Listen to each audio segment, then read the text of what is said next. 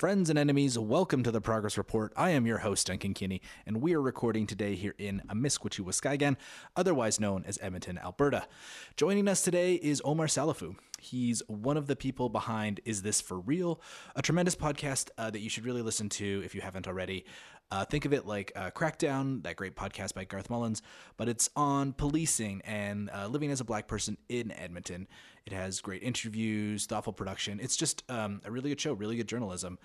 We had Oumar in the studio to talk about the Edmonton Police Service's very strange militarized hardware show and tell that they just had.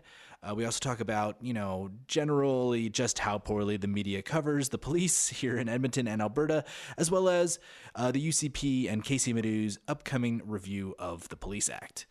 But before we get to that, I just want to thank all of the 250 or so donors that we do have. We could not do this show. We could not do the reporting that we do on theprogressreport.ca without your financial support. Independent, effective media is hard work. It's hard to do. And our patrons are key to allowing us to continue to show up to work every day and put out this podcast and put out the stories that we do put up on theprogressreport.ca. So if you'd like to support us and you want to see and hear more work like this, please go to theprogressreport.ca/patrons and put in your credit card and become a monthly donor, you know, $5, $10, $15 a month, whatever you can spare. It really does help us. And with that out of the way, let's get to Oumar. We're here to chat. Me, Duncan Kinney, Oumar Salifou of Is This For Real? It's, I just went and to an event that really kind of messed me up, actually. As I was driving to this event, I was listening to Danielle Smith of Calgary Talk Radio fame talk about the evils of rising communism. So not only did I go into this event, which was just wall-to-wall military police hardware, but also Danielle Smith talking about rising communism, which really was not the proper set and setting to go to this event. But I have to respond to that, or at least say that quote is, what was the context? She was just saying communists are winning now. Is there more communism in the world? They haven't murdered enough communists. She was interviewing some conservative hack, former Herald opinion editor journalist about the rise of communism.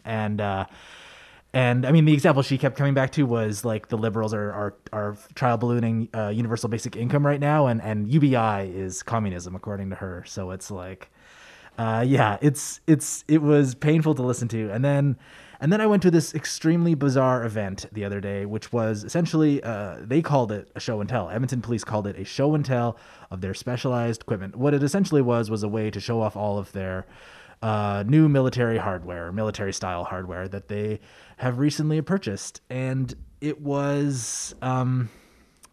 I mean, the star of the show is obviously, the tank, quote unquote tank, the new armored vehicle, called the Black Wolf, ominously. This is a $500,000 armored vehicle. The armor on this thing can stop 50 caliber bullets. So that's cool. And I assume that happens a lot here in Edmonton, that 50 caliber bullets are flying around. And that was on display, and they kind of talked about that. And then they also had their new mobile command center on display, another $370,000 purchase, which I wasn't super interested, to be honest. It's just essentially a big truck trailer. They also showed off their drone fleet. I didn't know that the city of Edmonton had 10 drones, with one more on the way. The biggest of these drones is about the size of like a toaster oven. So what is the intended purpose? When you're there, what do they say all this, advanced military technology is needed for? What do they say this is, useful for? It's to keep the officers safe. I mean, it's always comes back to the officer safety, and like maintaining their distance is kind of how they frame it as well. Like that's why they have the armored vehicle. The drones, or a lot of the use cases of the drones that they talked about were essentially replacing the like bomb robot, like the little robot on wheels that they use. So they can just send a robot in, or send a drone in instead of a robot to go check something out. The like sniper rifles and the assault rifles or carbines and the like crowd control, like less lethal weapons, they were just showing them off. Like, I don't understand. I mean, that was the other thing, is that they weren't just showing off their new tank. They were showing off essentially everything. It's unfortunate that I think violence at that level is glorified in a sense. And I feel like people do kind of embrace these weapons as good things, you know? And it's really sad because, you know, guns, tanks, all these things, the only purpose that they have is to kill human beings. That's it. These things are human killing machines. Mm-hmm. That's what they are. So why are we celebrating the police buying more human killing machines? Well, I don't understand where the logic lies in there, but someone has to explain it to me. It was a wild press event to attend because not only are they showing all these things off proudly, which again, kind of weird to me, but also to do it like now in like September 2020, like a few months after the murder of George Floyd, after 15,000 people in the streets in Edmonton that demanding change when it came to policing. This was essentially a big middle finger to just like, fuck you, nothing will change. Nothing is going to change. We are still the police. We are still going to do whatever it is we want to do with the money that we get from you, right? Like one thing that we go over in our story, right, is exactly how the money works on this. And there is no one knew about this new armored vehicle, right? Like there are quotes from Don Iveson blasting it, right? Calling it tone deaf. Like the mayor of Edmonton did not know that his own police force was buying a $500,000 armored vehicle. I think that is a failure in some kind of governance. I don't understand how you can claim to be for good governance and for, you know, active participation in democracy. Yet we have so much smoke and mirrors. Nobody knows what's going on. Even the mayor doesn't know what's going on. So how can we trust our officials to do a good job for us if they don't even know that the police are buying, you know, $500,000 tanks and, you know, assault rifles, and all of this is happening in the wake of people finally realizing that, you know, the police kill people every day, every week, and they get away with it. Well, and nothing happens to them. Disproportionately, you know, black and brown faces as well, right? Like, I mean, the quote that we pull out in our story is from Councillor Scott McKean, who was a police commissioner at the time when the armored vehicle was purchased. And he straight up told the CBC that he did not remember the discussion about the armored vehicle when it was originally proposed. And then he did not remember that when it was approved. Okay, so I'm going to lay it out for everyone. So basically, I think this is just a case of the police being a complete low priority for politicians. I think politicians have given the police a blank check and have said, do whatever you want and we'll give you money for it. And now, for the first time in a long, long time, not to say that people haven't been challenging and fighting against the police for hundreds of years, Bashir is a perfect example of someone who's been fighting against the police for a very, very long time. But I think now that people are waking up and realizing what's going on, I think it's a case of just, I don't know, it's weird. People don't know how to handle this because there's been so much just unaccountable police officers for years and years and years and years and years. The entire institution, right, has not faced significant pushback from civil society. It has not faced significant pushback from city council or its police commission. And it sure as shit hasn't faced significant pushback from the media, right? So God, oh, no. So when you have, you know, 15,000 people in the streets demanding change, when there's, you know, people demanding to defund or abolish the police in city council chambers, like making the case, I don't think they know how to respond. And I think that one of the ways they have chosen to respond is by essentially saying, yeah, we bought a tank and here's all our other military style, like toys that we also have. Like, you know what I mean? It is a curious decision, though. I do kind of understand it when you kind of see how the police approach the world, right? Yeah, no, it's unfortunate. And I think it's important to state that, you know, it was all built this way and it's all very intentional. The police are intentionally here to make, you know, black people and indigenous people's lives miserable and homeless people or houseless people's lives miserable. That's their purpose.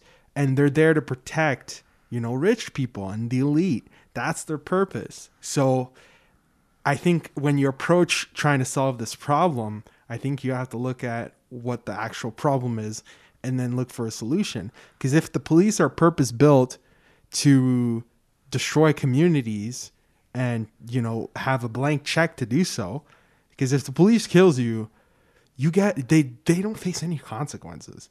Yeah. Your life is collateral for their existence, you know? There's so many stories of people getting caught in the crossfire of police misconduct and just no consequences. Just shoulder shrug.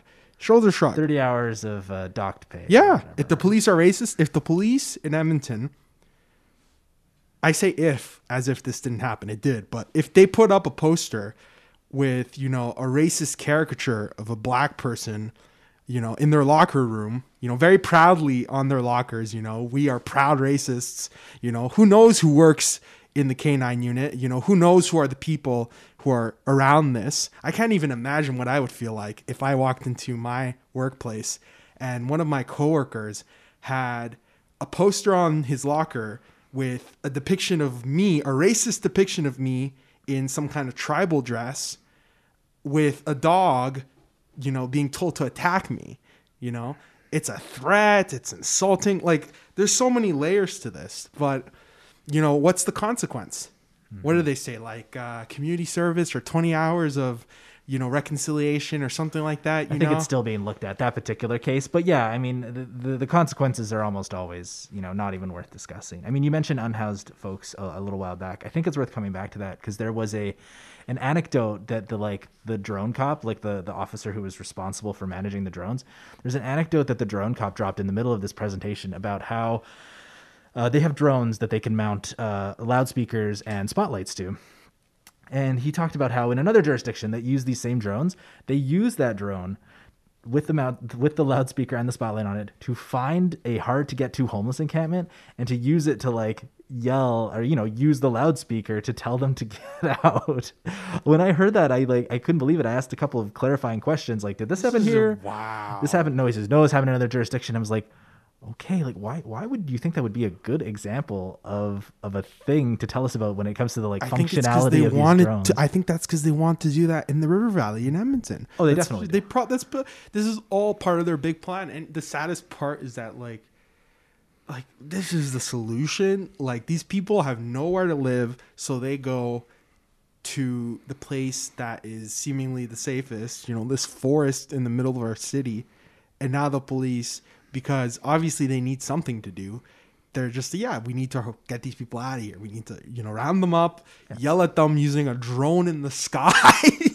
That's some dystopic science fiction shit. What? Imagine you're a homeless person. You're going through some tough times. You're sleeping rough in the River Valley. And you wake up and it's 6 a.m. in the morning and there's a drone hovering over top of you, beaming a light onto you, telling you to disperse.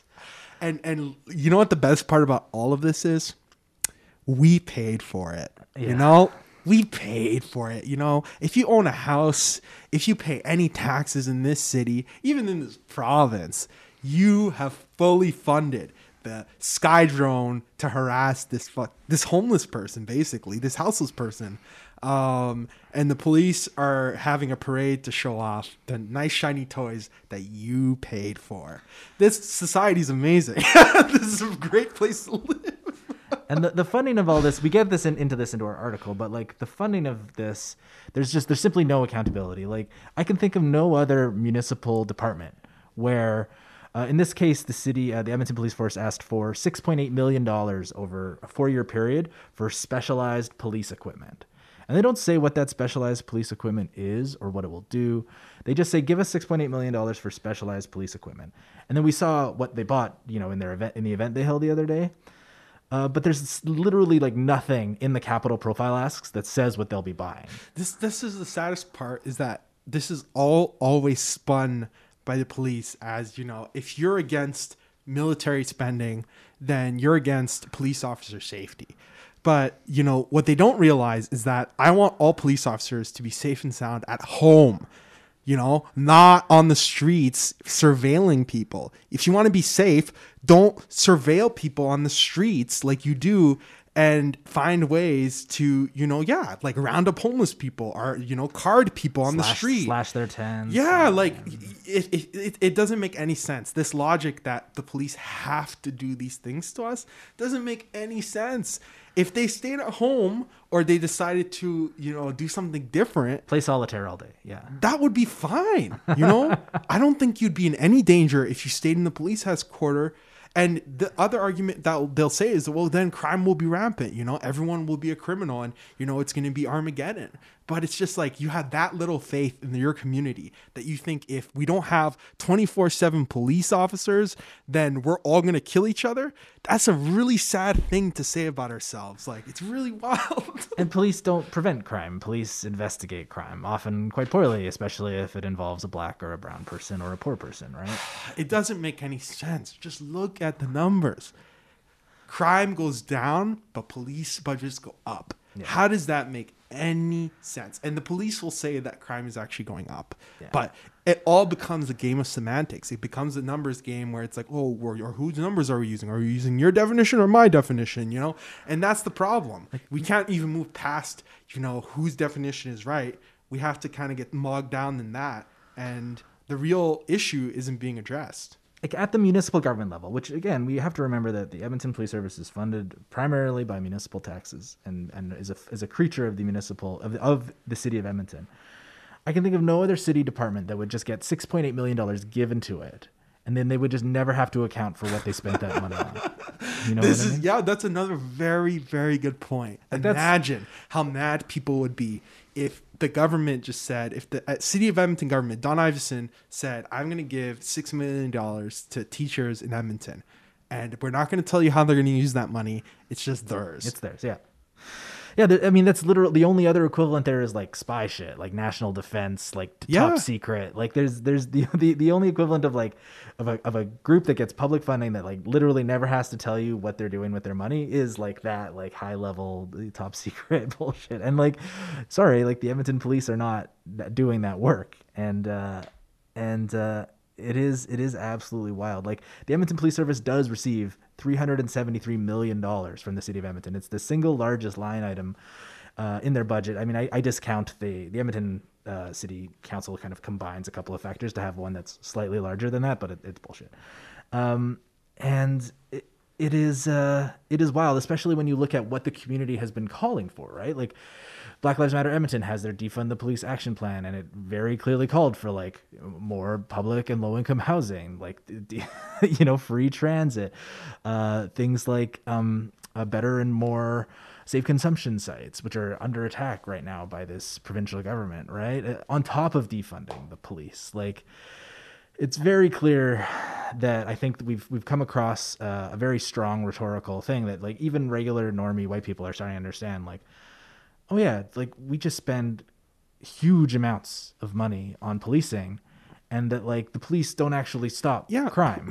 Who does it help? You know, if you support the police, ask yourself, when was the last time you called the police? Yeah, my car got stolen, but yeah. So your car got stolen and you call the police. Of course. I think it's some paperwork for my insurance. I think that's the majority of times. Like I almost called the police. I didn't do it when my car got broken into, and I was like, oh, my stuff is missing, but it was like, you know, a pair of headphones and like, you know, my little book bag, whatever. So I didn't really think it was something that I cared enough about to, you know, get the cops involved. But I think the narrative that's spun is that, you know, people need the police because we're all dealing with violent crisis all the time. And, you know, who will save us from violent crisis? It is the police. But how many people do you know that have been in violent crisis? And even the ones who have been in those situations, when the police showed up, did they actually solve the problem or did they make it worse? Because I know a lot of stories about violent crisis, especially in the mental health area, where people are going through, you know, panic attacks. They're going through, you know, manic episodes. They're really in distress because of their mental health condition. And the police show up and they make the situation infinitely worse because they add a lot of aggression and they escalate things. And there's so many situations where this happens. You know, don't take my word for it. Look it up for yourself if you don't believe me. There's case after case of this happening. Yeah, and it was even a lucky thing that I even got to go to this, specialized police equipment show and tell, because I didn't end up getting the invite. I don't know if people have been paying attention to our Twitter account, but the Progress Report has been going through a bit of a issue with the Edmonton Police Service over the course of the summer. They didn't consider us media. I'm putting that in quote unquote. I'm putting that in scare quotes here in the studio. We were, in the course of doing our work and writing stories about the Edmonton Police Service, we were sending in questions to the police. We were dealing with the EPS Media Relations Unit. And we had gotten, I think, one reply to a question for the story that we did actually on bad SROs. And a bunch of the other times, they just never got back to us. And that's fine, whatever. I mean, I'm not writing a story where I need the police to comment in order to write the story. Like, God forbid I ever do that kind of journalism. But you just write, Edmonton police refused to comment or whatever. But then I sent in a request for a couple of very humdrum things. I think I wanted to know the locations of the closed circuit television cameras in a CCTV pilot that the Edmonton police had announced. And I wanted to know the status of a hate crime investigation. And I got an email back from someone with the media relations unit saying, we don't consider you media. Get fucked, essentially. Any further correspondence between you and us can go through the FOIP unit. And I was like, hold on, wait a second. You're shaking your head.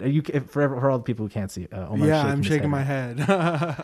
And so we ended up escalating this to the point where we were dealing with the lawyer for the Edmonton Police Service, and he was like, send in an application, a submission to be considered a media organization, and we did it.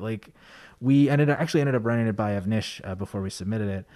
And we ended up meeting with the chief, and there's what the hell, what's going on here? And eventually it got taken care of. We are considered media now. We're on their email list. They will respond to requests as much as they respond to anyone's requests.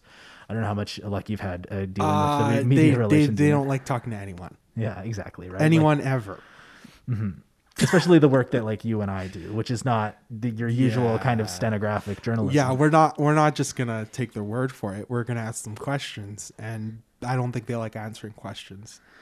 But we did end up. Funnily enough, it was the folks at Alberta Advantage who I think sent us. Or I can't remember. Someone sent us a DM telling us about this event, and I was like, "Oh yeah, I would like to go to that event." Weird, I didn't get the email, and I followed up with the media relations unit. And they're like, oh, damn, I swore I said to the IT people that you should be on the email list. I was like, whatever you say. I'm just let you know that I'm going to be there. And if you could please get me on the email list in the future, I would really appreciate it. Dear listeners, I am getting those emails from the Edmonton Police Service now. Fine. I mean, as I expect every media organization gets, you just get your kind of daily churn of Edmonton police sending out stuff. And, I ended up going to this event, and it was, again, still absolutely wild and bizarre that it happened in the first place, that they think that people aren't going to react to this huge, parading of military hardware. I think that's just how bad things are here. It's just that, really that is the culture of this province. And I think it's unfortunate, because I think a lot of people would disagree with me and say, no, we're actually very tolerant. No, we actually, really accept everyone, and we're nonviolent and all these things. But I think that things like that can't happen if people think it's okay. And I think people really think that's okay. I don't think anyone has a problem with that, other than us, obviously. But there's a lot of people who do, and I think those people need to speak up if they do. If you really think there's a problem with these things, let people know that. Because I think if more of us do that, then maybe these things will stop. Well, and I think both you and our organizations have audiences. They're small, they're growing. But I want to know more about what Is This For Real, the project that you're working for. What is it doing? What are the, what's the ultimate goal here? Just describe the project so people can understand it. I mean, I think it's really good. You're 4 episodes in? We're 4 or 5 episodes in, yeah. It's a very structured thing, right? You want to have seasons, you want to do these long form episodes, deep, rich audio. Describe what it is for us. Yeah, it's a project that came together after George Floyd was murdered, and we just basically wanted to make sure that, you know, Black Lives Matter, it wasn't just, you know, the small kind of couple months that it basically feels like it has been. And I think Bashir really knew that this would happen, so he really pushed for this project, and Avnish really did, and Nicholas came on board to help us, and, you know, now Hanan is a co-host with me. So I think, you know, we also have a board now as well. Ray Cash is the chair of our board. Like, I think it's something that we're all really, you know, I think proud of doing, just trying to help the community, trying to make sure people understand what's going on. I think that's kind of what we're doing, you know? So we do these podcasts about, you know, policing, and policing has connections to schools. It has connections to government. It has connections to a lot of facets of our life. But I think also giving Black people a chance to just have their voices heard in a meaningful way, which is hard to do in mainstream media because they really enjoy putting Black people in a box or just having one specific kind of area that you can kind of be successful in. And I think we really want to just have a platform that's open for people to express themselves. Yeah. It's a really amazing project. I'm really grateful that it exists and that you're able to find support for it.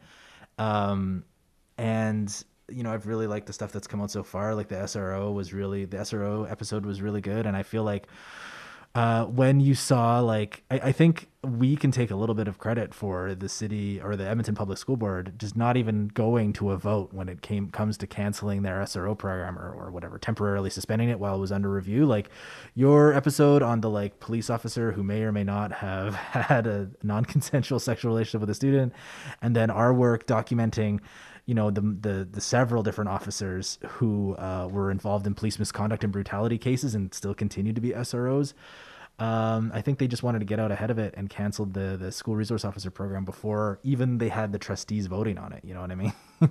Yeah, no, definitely. I think they saw the writing on the wall. Yeah. And I think this is what we're trying to do. Not necessarily more of what we did, but making change in a meaningful way, mm-hmm. and making sure that these things change. I think that's what we're all looking for, really. Yeah, like the media, I'm not interested in being the Globe and Mail, you know, I'm not interested in being CBC even.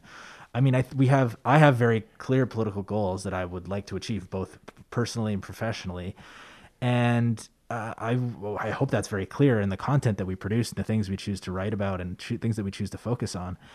And, you know, the whole, like, ironically detached view from nowhere, professionally objective journalism only existed because capitalism briefly made newspapers like an incredibly profitable enterprise, right? And that's not the case anymore. No. And I think that's something I definitely had a hard time coming around to, because I think I was definitely a little bit caught up in the kind of, you know, really, yeah, objective, top-down, I'm just kind of a stenographer view of doing journalism. But I think now I realized that, that only was created to serve the purpose of making sure that media are the only, you know, legitimate source or legitimate voice.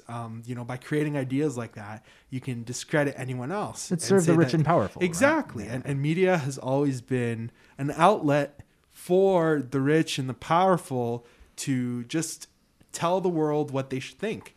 That's basically what it is. Mm-hmm. Here are the opinions that are acceptable. Here are the opinions that are unacceptable. Here's what you need to know about. Exactly. Yeah. And we decide that. And, you know, if you question our authority in deciding that, you know, you don't know what you're talking about. We know what we're talking about. You don't know what you're talking about. And if you don't have the authority or the stamp of approval, then you're kind of hooped, you know, your opinion doesn't really matter. So I think that's why these ideas exist. It's to protect capitalism. It's to protect all these industries. Yeah, to protect white supremacy. And it took me a hard time. It took me a long time to get to the point where I think I just decided that it's easier to just say what these things are and make it clear that you don't want to be what, you know, other media are, you know. You with all that being said, though, we are still professional journalists, right? Like, yeah. We're still, we still have values that we hold. We're still doing our very best to accurately and truthfully tell stories. You know what I mean? I think people get caught up and it's like, oh, you're not objective. It's like, no one's fucking objective. No one is. But are you making an honest effort to tell the truth? Are you making an honest effort to talk to people, to get both sides of the story? Are you giving them an opportunity to comment? Are you following the generally accepted standards and values and ethics of journalism, which both of us are, right? And that's why it's been hilarious for us personally to have to go through the issue that we went with the government of Alberta when they didn't consider us a media organization. The issue we've gone through with, the Edmonton Police Service, who didn't consider us a media organization. Like, I assume we're going to have to do this a half a dozen more times until people finally get it through their head that, like, you don't get to decide as a powerful institution who is media and who isn't. Like, we're going to write our story anyway. But, like, you can decide to, like, restrict our rights or not is really up to you. You know what I mean? Mm-hmm. And I think that I really admire the work that you do and other, progressive media organizations do. I appreciate it because not only is it challenging the status quo, but yeah, it sets a new precedent, which is really good. Yeah, mm-hmm. Definitely. And it is hard. It is also one thing I also want to tell people is that it is hard fucking work. You know, you're there are no like there's no like net to catch you. There's no like institutional backdrop that you can go to. You are essentially like blazing a trail. You're starting a new organization. You're starting from scratch. And there's very little precedent to go off of when it comes to like successful, independent, say black-run, media organizations that cover policing in a region, or in my case, like an explicitly like left-wing independent media project. There just isn't a lot of those things that like continue to exist and have success over many years. And Progress Alberta, I mean, it's five years in January now. We haven't always been as focused as on media production, investigative journalism as we are now, but I mean that's where we're headed, right? So, and I think it's important to stick around, and even if things change, that these things just kind of keep going, because that's how institutions become more powerful, is they have staying power. And I think that the reason why a lot of these places are respected is because they have been around for a long time.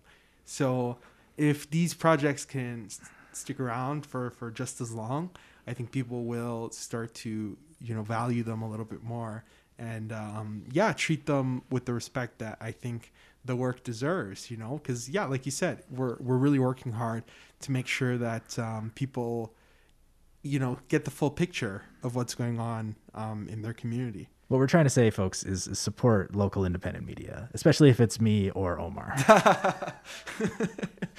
Yeah, support us.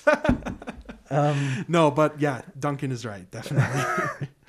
Mm-hmm. I mean, you'll get a chance to throw to your Patreon at the end. But there's one other thing that is in the news that I don't think has actually gotten a lot of coverage yet, nor has has anyone really kind of cottoned on to the possibilities of how bad or good it could get. But the provincial government is undergoing a Police Act review. The Police Act is finally being reviewed after God knows how long of never being changed.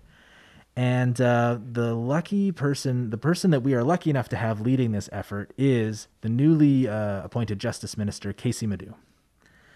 And Kaycee Madu has made some statements about defunding the police, about Black Lives Matter, that one would characterize as inaccurate, unhinged. I don't know. How would you describe?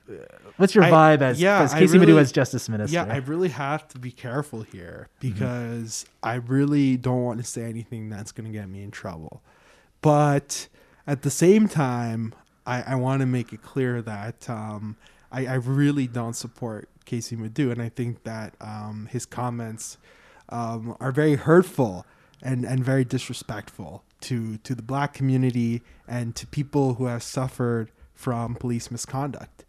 And I don't think he has any right to make comments like that. You know, he might think he does because he's the newly appointed justice minister, but I think he should really reflect on the history of policing in Edmonton, not what the police chief has told him or what police administrators tell him, but what actually happened, you know, in this city, because the truth is out there. It's not like things are just kind of not happening. Like, here's a little quote from Kaycee Madu. This is to Global Media, September 3rd. "The idea that we should take away money from our law enforcement at a time when we actually need them to be strengthened, while at the same time dealing with all of those other issues, is ridiculous," he said. "That is not to say that we should not fund those services," he explained, citing the creation of the Mental Health and Addictions Ministry, blah, blah, blah. Anyways, he has very unequivocally come out and said that defunding the police is bad. Anyone who does it is bad. I mean, we should take a very brief second to point out that he, as the municipal affairs minister, he did defund the police by like $5 million or something, like through some provincial granting program. Yep. Yep. I think hypocrisy charges never really get you anywhere with conservatives because they have no shame and they don't care. But it is just worth briefly pointing out that Kaycee Madu has defunded the police a little bit already in his work as a government minister. But he was also just like off it when he came, when there was the rally with 15,000 people in Edmonton, and he was talking about how he got, I think, booted from the speaker's list or something. And he was just like kept going at the NDP. Like, it was the NDP's decision to boot him from the like speaker's list. He called it like an NDP rally. Like, he was really, really, I don't know how to describe it. I feel like it's just, maybe he feels entitled to speak at an event that is honoring, you know, Black people. But I think you have to ask yourself, you know, why he feels entitled, or if he feels entitled, because if he does, then I don't understand how his comments make sense. You know, if you want to speak at a rally for Black Lives Matter, I don't know if you can also say that the police should be strengthened and defunding is a stupid idea. So I know you said you wanted to be careful, but I'm going to say something that might get you a little mad. So this is also from the Global article. Madu questions how defunding the police will help with what he calls an upsurge in crime. I'm rolling my eyes. The crime has gone down. Quote, "Many of these communities have high rates of gang activities," he said, mentioning that he has met with leaders from Edmonton's Somali community. Yeah, it's that. That really, can you just say that again? This is the second part. I want to hear the second part. Again. "Many of these communities have high rates of gang activities," he said, mentioning that he has met with leaders from Edmonton's Somali community. Yeah, I don't know how these people take themselves seriously. You know, you met with people from the Somali community and all you have to say about them is that they have a high rate of gang activity. It's just so sad because it's like, what do you expect? What do you expect is going to happen? You characterize the Somali community as gang-ridden, and then you expect anyone to respect Somali people. You're in the media denigrating Black people, and at the same time, you want us to invite you to speak at things. It doesn't make any sense. And again, I'm going to be very careful with what I say, but I just think that it's very disrespectful. It's very hurtful. You know, if you're a Somali kid and you hear the justice minister say that, what are you thinking in your head? You know, but he just thinks that they don't read these news articles. He can talk carelessly like that because he just assumes that, you know, all of these Somali kids are just gang members who can't read or some dumb thing like that. It's just very insulting and very patronizing. Yeah, I mean, the fact that this is the person that is going to be leading the Police Act review is both like wild that he was chosen to do this. Like, I mean, he failed upwards. I don't think anyone would look at Madu's time in the municipal affairs ministry as a success, but now he's in an even more important high profile role. And he is going to be leading this Police Act review, which I mean, not that the NDP necessarily would have done a whole lot on this better because they started a consultation process and like never got anywhere with it. But like, if we were to change the Police Act, there's lots of things even like kind of social democrats, liberals, like just like bog standard centrists could agree on is like a good thing. Like for instance, police should not be investigating themselves. You know what I mean? Like even the police unions are like, yeah, it's a bad look when, you know, they're investigating. Really interesting. You know what's really interesting? Mm. I don't know when you're going to release this episode, but we're going to include something in our next podcast that basically I think goes to show that like police are saying that now, but that wasn't always the narrative. There's a really good video in 2015 of the head of ACERT. I don't know what her official title is, but she's executive director. Yeah. Executive director of ACERT in 2015. There was a couple of shootings, I think, or there was a serious incident involving a police officer, and people were complaining about the fact that ACERT is compromised because it is full of police officers. And essentially, this is like a 2-minute video on YouTube of the, you know, Calgary Herald basically letting her have space to just say that, you know, she fully supports ACERT and that ACERT is completely objective and that they completely follow any professional standards to not be biased, you know, when police investigate police. But now everyone is saying that, you know, it's a problem that police are investigating police.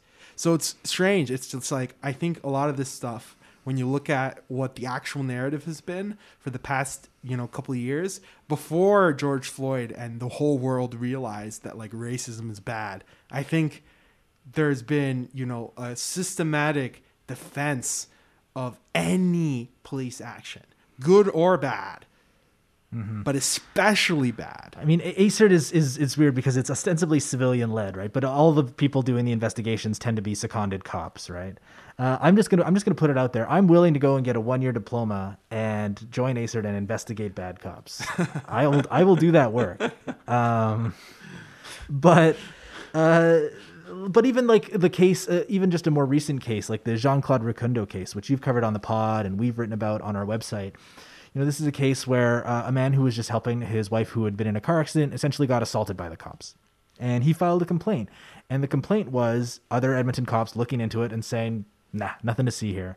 And then the video of the incident gets released like over the course of the summer. And it's brutal. It's very George Floyd-esque. It's like it's a cop like putting his knee on the full force on the head and neck of a black man. And it's like, oh yeah, the chief signed off on this and he looked at it and there was no problem. And yeah, it's embarrassing.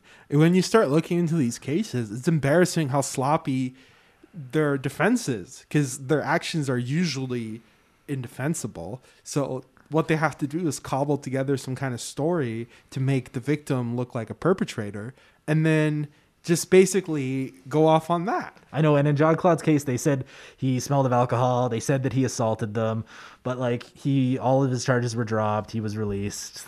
It just doesn't make any sense for anyone who's actually looking at it critically. And I think that's the problem. No one has looked at it critically. Everyone just gives the police a pass. Everyone's like, no, the officer was completely right. You know, he didn't do anything wrong. I mean, another opportunity when I look to the NDP here, I mean, this Police Act review, you know, this whole defund the police narrative, there are opportunities for you here. And one where I would argue it's very easy to step in and do some good on this Police Act review is to simply have a zero tolerance policy for domestic violence by cops. If you are a cop who has any type of domestic violence incident, it's proven to be true, you're fucking out. You don't get to be a cop anymore. But this is the problem, is that they don't have any zero tolerance policies. Mm-hmm. Everything seems to be okay, you know? And I think that it's time for the police to start enacting those kind of policies, you know, and taking it seriously. Because mm-hmm. if you actually take your job seriously and you claim to be doing community policing, how is that, you know, also attached to no consequences when cops do really bad things? Like when you have the exclusive state-sanctioned right to use violence as a police officer, and then you are found to have been beating your partner in a domestic violence, there's just no way you should be able to have a gun on your hip and that you should be able to go out into the world and into society and be able to do similar things to members of the public. Like it is a huge, huge red flag. And it is a very easy win to just say, hey, look, cops, any domestic violence ever, sorry, you're going to have to find another line of work. You can be a security guard, I guess. Yeah. You know, like 100%. No $100,000 a year and a cop union for you. Nope. You know? Nope. You don't get that. Another thing that I kind of want to put on the table, and maybe this is a future op-ed, I might be giving away my editorial calendar here, but is the idea of disarming the police. And I don't think anyone has really taken this out into the public yet, but I see no reasonable, justifiable reason like why cops constantly have a sidearm. I completely agree. Yeah, let's disarm this police. People will think this is radical. This is the problem. Is we've gone so far up the ladder of, you know, militarized violence being normalized.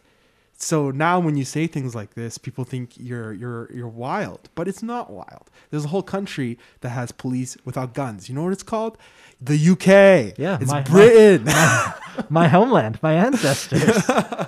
The people who colonized this land. Funny hats and nightsticks, that's all they get, right? Yeah. They don't get guns, you know, and, you know, the UK has its problems. Of course it does. No, of course. What country on this planet doesn't have its problems? Mm-hmm. But you know what they don't have? Police with guns. And then you know what a great step would be? For us to have police without guns.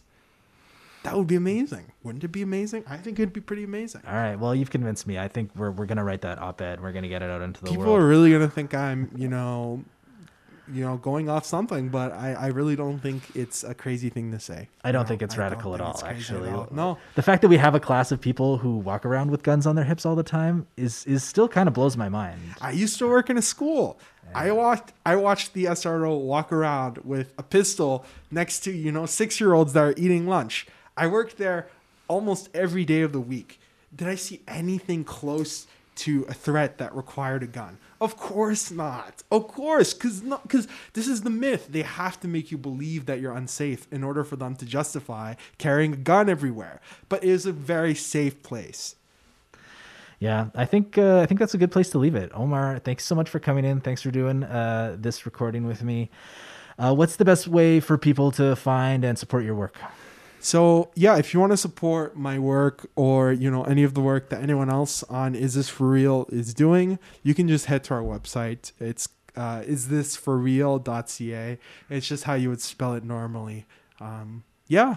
And then I guess, yeah, you can also follow Progress Alberta. And, you know, you can find us on Patreon, too, if you want to give us some money. Yeah, Patreon, Is This For Real is on Patreon. That's the primary way y'all get support kind of thing. Yeah, basically. Nice. So, yeah. All right, Oumar, thanks for coming in. Yeah, thanks for having me.